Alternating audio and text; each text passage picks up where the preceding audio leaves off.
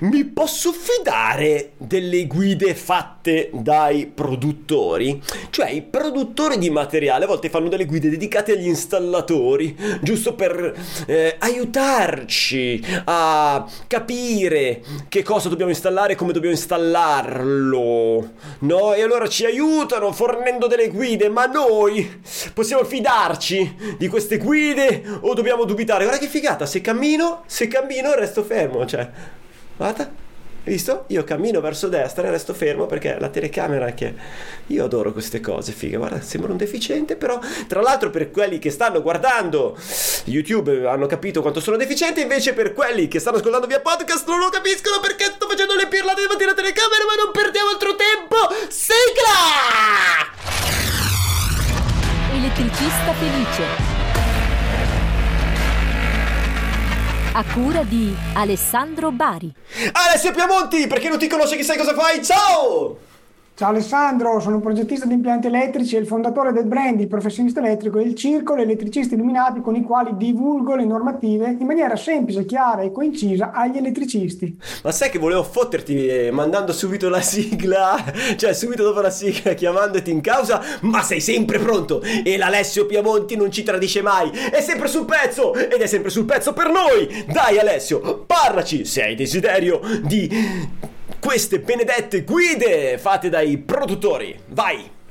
Facciamo una premessa perché sennò sembra che tutte le volte siamo qua a trovare da litigare con i produttori. Noi non vogliamo litigare con nessuno, semplicemente diciamo quello che è. Prima di tutto perché non abbiamo nessuna necessità o intenzione di vendere del materiale. Quindi se diciamo una cosa la diciamo per eh, creare professionalità nell'installatore e non per eh, dire una roba che è contraria a quella che è scritta nelle guide dei produttori di materiale.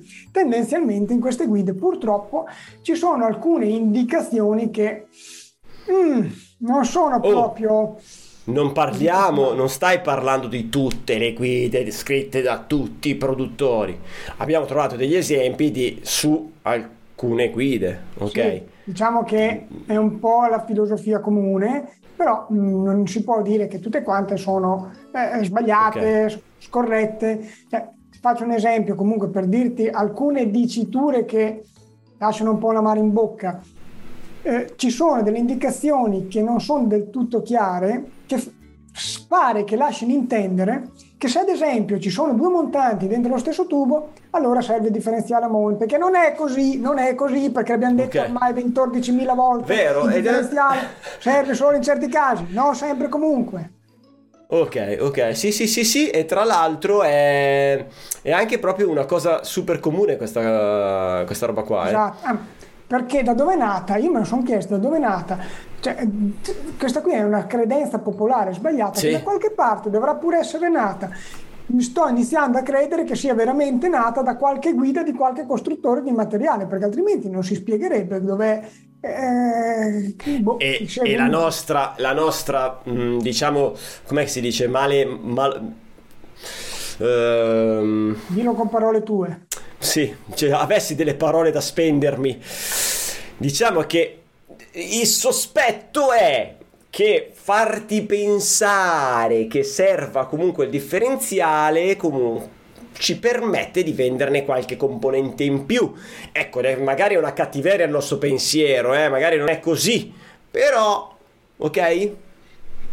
Già, il problema cos'è? Che mettere dei differenziali in più, se vengono messi comunque bene si può garantire la selettività. Se vengono messi alla cazzona, come avviene di solito, non si garantisce nemmeno la selettività, quindi si perde la continuità di servizio, l'utente eh, non sarà contento perché gli è saltato anche l'interruttore generale differenziale dei contatori, non solo quello in casa. Quindi tutta una serie di controindicazioni che ci andiamo a portare dietro eh, seguendo magari un'indicazione non del tutto chiara che però eh, poteva tranquillamente essere evitata conoscendo come stanno davvero le cose. Altro esempio, il montante che va dimensionato con una caduta di tensione del 2%. Non c'è scritto da nessuna parte, non è nemmeno un consiglio che uno si può permettere di dare, perché è un consiglio che è sbagliato. È sbagliato proprio nella sua etica, perché il montante va dimensionato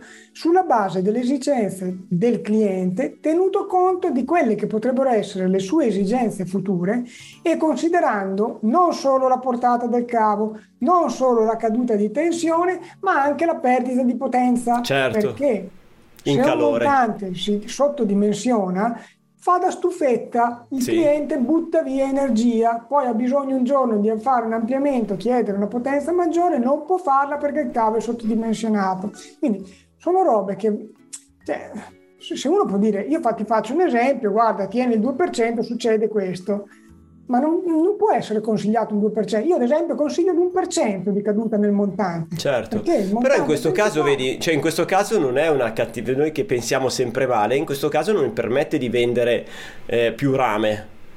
Eh, è proprio errato, è un consiglio un po' facilone, ecco, un po' rendere più facile eh, la decisione finale, il risultato, non è, non è per vendere di più. No, no, è proprio così, una roba così. Fa- Faccio un altro esempio. Vai. Schema, schema de- a blocchi, no? Facciamo vedere che interruttore c'è nel quadro contatori, facciamo vedere che interruttore c'è nel quadro generale, ti trovi in cascata un interruttore da 40 A dai contatori e un interruttore da 32 nel quadro generale. Che te spiegami che senso ha. Che senso ha?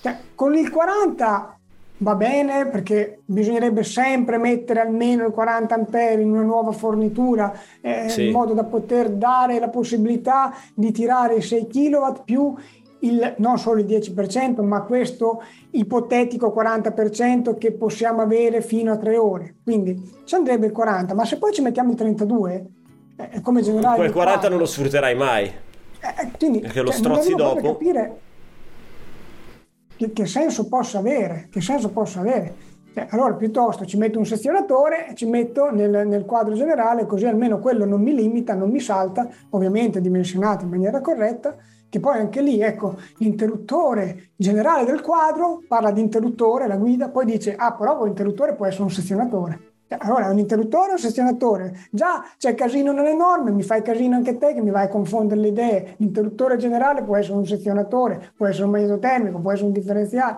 Cioè, allora, il dispositivo generale, chiamami il dispositivo generale, non mi far confondere che già c'è abbastanza casino. Cioè, mm, robe tut- così, tut- tutte robe così. A te, ma beh, perché i- sì, cioè, allora l'installatore che legge eh, non sta neanche attento, no, non sta attento, non è vero, però molti leggono e boh, non, non si soffermano. Effettivamente te dici, cazzo, se ti devo spiegare una cosa, se con una guida ti devo chiarire dei concetti o comunque rendere più semplice la vita, ecco che lì le parole sono importanti. Quindi se tu, anziché dispositivo che in maniera generica prende tutto, che, dà- che può essere quindi un interruttore, un differenziale, un magnetotermico, un quel che te vuole, eh, lo chiami interruttore, te vai già a, a- a specificare che- di che cosa stai parlando, poi dici però questo interruttore può essere un differenziale. Eh, no, cazzo, se è un interruttore è un interruttore, se è un differenziale è un differenziale, ok. Quindi No, vabbè, è giusto per... per- cioè, allora, Ho capito le cosa vuoi dire. definizioni sono importanti perché una volta che ci sono le definizioni fatte bene, poi dopo il testo di qualsiasi cosa è chiaro, altrimenti Certo. ci ritroviamo come il DM 3708 che hanno dovuto scrivere 14.000 pagine di fogli di interpretazione perché non si capiva né merita cippa di quello che c'era scritto. che era scritto Ora, io voglio dire una cosa che non è, non è pubblicità perché tanto questa qui è una roba che non è in vendita, però lo voglio dire. Lo presento in anteprima. Questo è il manuale dei contenuti extra che diamo agli Illumination Days di settembre in cui partecipano gli elettricisti illuminati e ad esempio qua qui abbiamo ecco, dotazioni impiantistiche che ci sono 80 pagine di descrizione in cui non si possono trovare queste diciture interpretabili, perché nel momento in cui si parte con un'indicazione che è chiara, poi tutto il resto va con un filo di gas.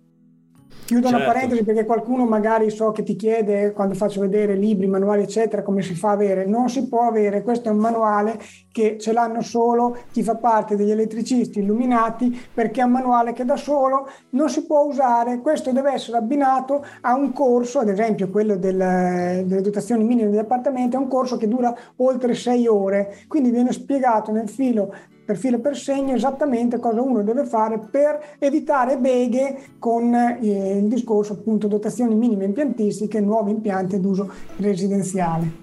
Certo, certo, certo, ok. E, e io dico,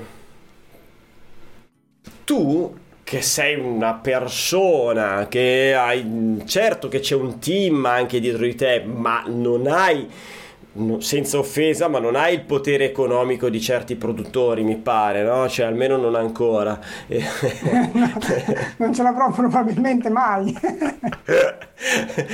Io dico, ma la guida fondamentalmente è un fattore di marketing, cioè nel senso io aiuto gli installatori ma nel frattempo ti appioppo, cioè siccome ti aiuto però ti do anche il mio marchio, ti, ti accompagno perché se ti aiuto io ho, eh, è anche vero che sei portato a utilizzare i miei componenti o comunque in tutti gli esempi ci saranno i miei componenti, giustamente, no?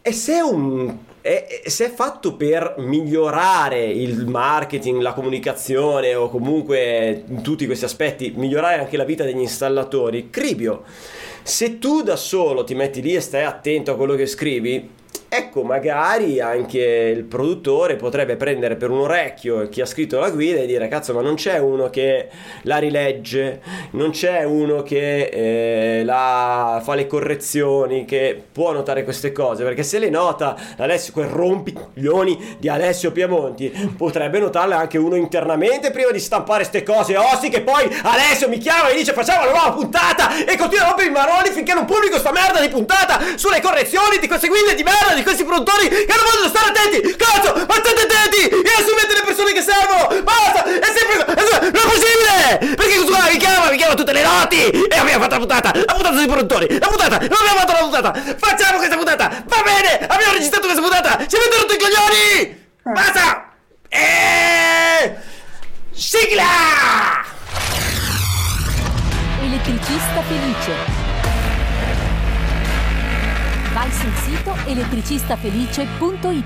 Elettricista Felice, il podcast numero uno interamente dedicato agli elettricisti, che puoi guardare su YouTube o ascoltare su Spotify mentre guidi il tuo furgone. Ok, mi sono calmato. Alessio, ti ributo dentro. Buongiorno Alessio. Vuoi aggiungere qualcosa? No, vedo che hai bloccato. No, volevo dire solo questa cosa qui. Secondo me qualcuno che, che se ne accorge c'è e appositamente lasciano così perché faccio un esempio. Eh, quando tu vai dal fornitore di energia e gli chiedi 6 kW, quando in quel momento ne hai solo 3, e loro ti dovrebbero chiedere la dichiarazione di conformità e vedere qual è la potenza massima impegnabile, te la chiedono e se c'è... No, prima di tutto non te la chiedono. Poi, cioè, perché dovrebbero chiedertela che va a finire che non ti possono dare quei 3 kW in più e farti pagare qualcosa in più, cioè non gli conviene. È un po' come il discorso, per tornare alle guide, il potere di interruzione, che ti dicono che Mi piace perché te stai, questa è, una, è una, l'ennesima accusa che ti porti dietro adesso anche ai, ai, agli erogatori di energia, ai fornitori. ecco perché non diventerai ricco come produttori. Esatto, esatto. No, ti faccio l'ultimo esempio, poi vai, vai. qui. Il potere di interruzione. Sì. No? La norma CEI 021, che è una norma talmente importante da essere divulgata gratuitamente, si può scaricare da internet, dice che a valle del contatore monofase fino a 6 kW abbiamo una corrente di cortocircuito di 6 kA. Sì. Se invece è un trifase fino a 10 kW, dobbiamo considerarla eh, scusa, trifase fino a 30 kW, dobbiamo considerarla 10 kA. Sì.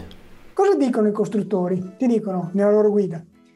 A valle del contatore monofase ci va l'interruttore da 6.000, a valle del trifase ci va da 10.000, ma non è vero. Non è vero, perché l'elettrotecnica dice un'altra roba. Abbiamo già fatto una puntata su queste cose qui. Se c'è un tot di cavo che ha una certa impedenza che può ridurre quella corrente di cortocircuito, non serve mettere un interruttore che abbia un potere di interruzione del genere, si può mettere più piccolo. Quindi non è vero che è obbligatorio mettere sempre comunque il 6 kA a valle della fornitura monofase.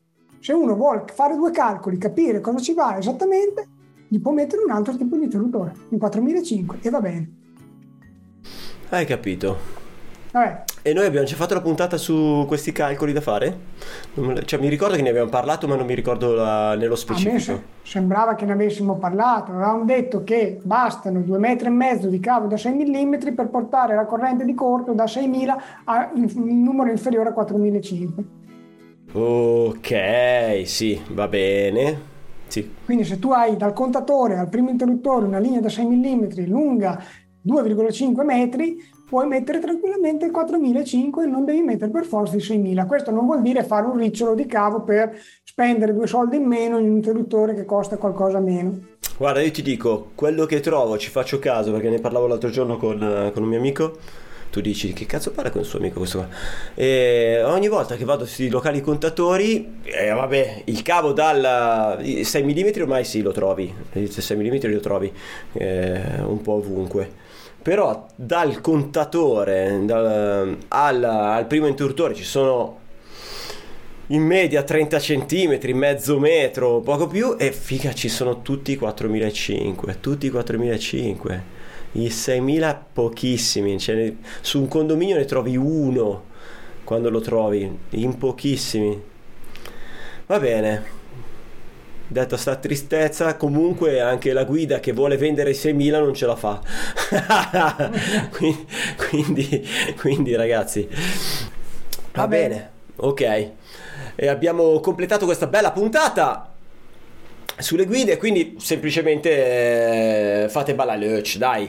Ehm, diciamo che bisogna stare attenti, e, e bisognerebbe conoscere norme, bisognerebbe formarsi, bisognerebbe fare i corsi e, e- eh, sembra brutto dirlo, però fare corsi da chi produce anche del materiale, non lo dico, non lo dico. Va bene. Ragazzi, no, non ho convenienza, sono uno stronzo, mi faccio i cazzi miei, ma io, ma chi se ne frega, ma io adesso prendo e vado in piscina, guarda sono in mutande, sono in mutande perché fa caldo, sono in mutande. Ti saluto, Ciccio, chiudo qua Ciao, senza sigla perché l'abbiamo già mandata, un bacio, un abbraccio come sempre Ale, E? Teni- teniamoci lo stesso in contatto e poi chiudo, dai, teniamoci in contatto! Contatto!